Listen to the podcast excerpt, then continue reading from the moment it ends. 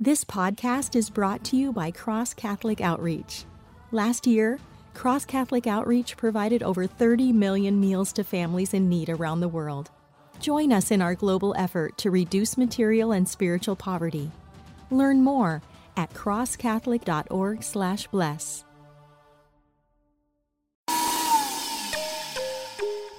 Finding someone on an online Catholic dating site shouldn't be like shopping for a blender. So, why do most dating sites leave you feeling like you're shopping for a spouse?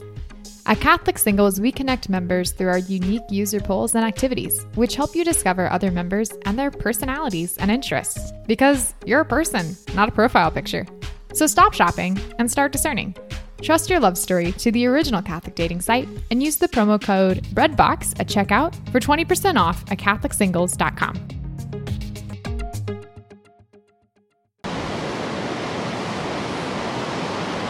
Aloha, aloha, aloha. Good morning to you. Aloha. Coming to you from Cocoa Beach, Florida. I thought I could either make the light shine on my face or let you guys see the beautiful sunrise in the background. So I opted so you can see the beautiful sunrise in the background. Good morning, aloha. I want to give a special aloha to my great nephew, uh, Jack Hammond, who's a young man about 16 who just loves uh, the Catholic Church, loves the Lord. We uh, have a great have had a great conversation about some of his favorite authors. Uh, one of them uh, I introduced him to is G.K. Chesterton. He's going to be going to Chesterton High School soon. Aloha, aloha, John, Judy, aloha. So maybe some of you know, or many of you know, that last week, a week ago Sunday. Um, well, I forget which day of the week it was. It was such a busy week. I believe it was, yeah, it was a week ago Sunday that my dad, Deacon Greg Wozniak, went to go to be with the Lord. You know, in the Catholic Church, when you have a funeral mass, you're not allowed to say uh, when you go up after uh, communion to speak that, oh, our beloved is, is with the Lord. You know, because we really shouldn't.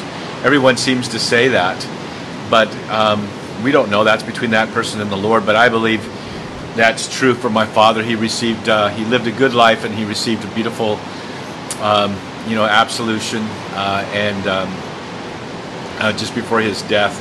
But it was beautiful to be with him as he passed away. He, he, uh, we were reading some of his homilies. He was a deacon, and we were sitting reading some of his homilies. And my dad was a great jokester. So uh, when my dad died, I put my hand on his chest. I felt his heart slowly, slowly fade away. And the thought came to me that my dad must have died of boredom listening to it, listening to us read his own homilies. The priest at mass accused my dad of sleeping through his, through the priest's homilies. Of course, my dad was a great homilist, uh, about as good as they get. Just wonderful. He's, he used to speak uh, all over the world, 150,000 miles a year speaking.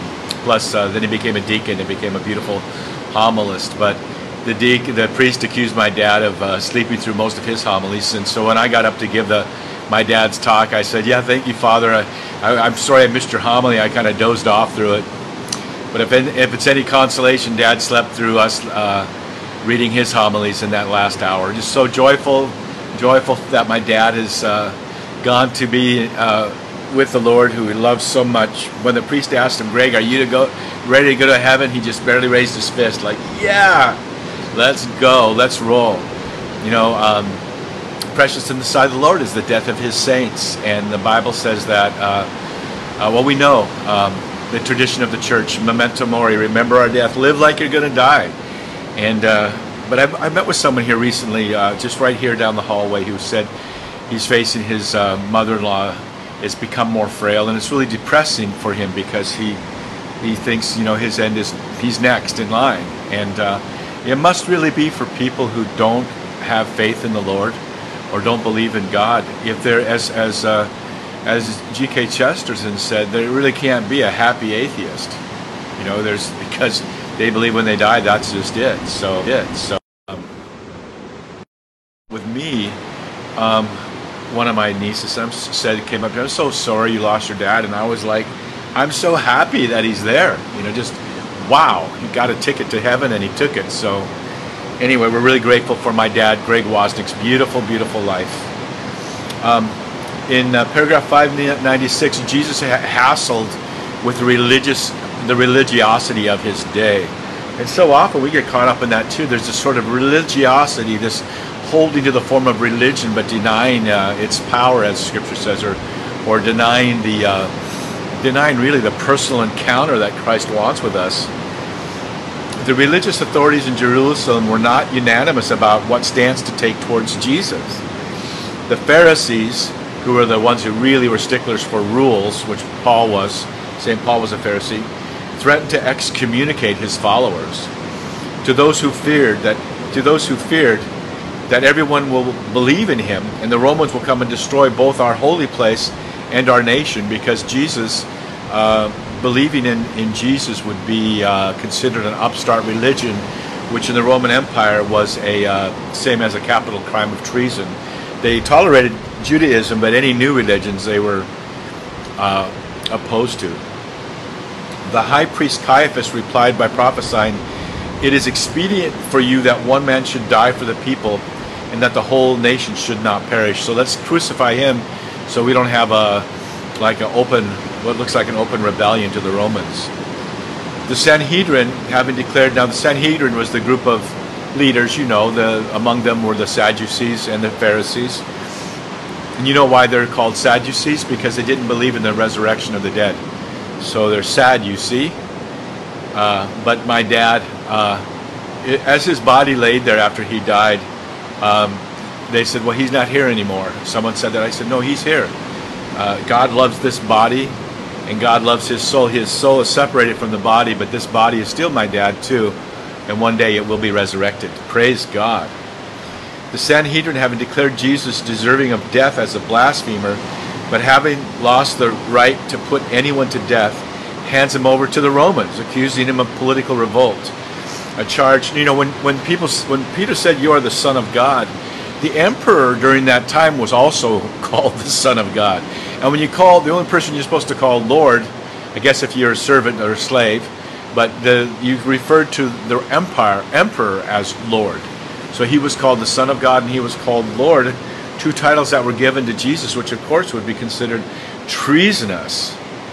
So they accused him of political revolt, a charge that puts him in the same category as Barabbas. Remember one of the others that was there in prison, who had been accused of sedition. The high priest also threatened Pilate polit- politically that he would condemn Jesus to death. So I'm going to give you guys, uh, let you guys know that we've had a busy time. Uh, I went to see my dad two weeks ago, uh, was with him for a little while, came here, sold our home in Florida. We're gonna, we're kind of downsizing. We'll, we'll have a home in Florida uh, in the future, maybe in a year or so, we'll buy a smaller little place. But since we're spending, Cindy just fallen so in love with Hawaii, we're staying at my home there now most of the time. So um, uh, we sold our home, and we and they gave us two weeks for the closing. So uh, saw my dad, sold the house, packed, got the movers to come, went to be with my father.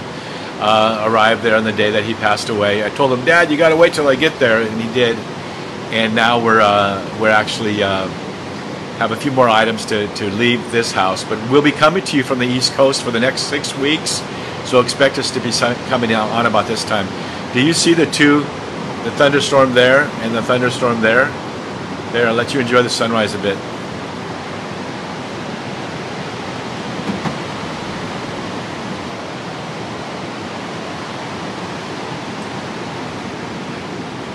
One lone stand-up paddler out there. I don't know if you see him uh, when it gets big, it's a little bit big today, but when it gets big in Hawaii, they always say you're always alone because you, no one can get to you. You got to be be ready to stand on your own.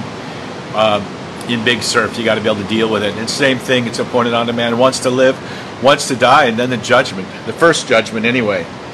And so we have to be prepared at some point in our lives to stand before the Lord, just just alone, just stand before God, and. Um, and uh, and then the judgment. But for me, when I stand before the Lord, I'll be standing with Jesus. So I love you guys. One more sip of coffee, a little Harley Davidson coffee mug. We've only got two coffee mugs left in the house right now. Love Jesus with all your heart, soul, strength, and mind. And enjoy your day. In the name of the Father, and of the Son, and of the Holy Spirit. Amen. I'll go I will, uh, let me see here. Lost my place here in my catechism. Maka, maka inoa o kamakua ke keiki ame uhana hemalele. In the name of the Father, and the Son, and the Holy Spirit. Amen. Praise the Lord.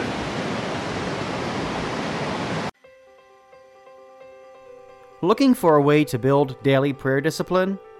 Seen the rise in mindfulness meditation, but not sure if it is possible to meditate in a way that's consistent with your Catholic faith?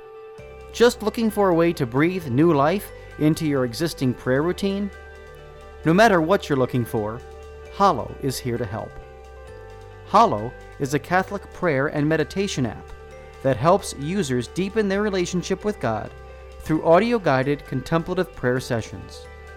From meditations on the daily gospel to the rosary to daily examens, Hallow has something for everyone. Hallow is the number one Catholic app in the US. It is free to download and has permanently free content, but you can also check out all of the premium sessions for 30 days, risk free, by signing up at www.hallow.app slash breadbox.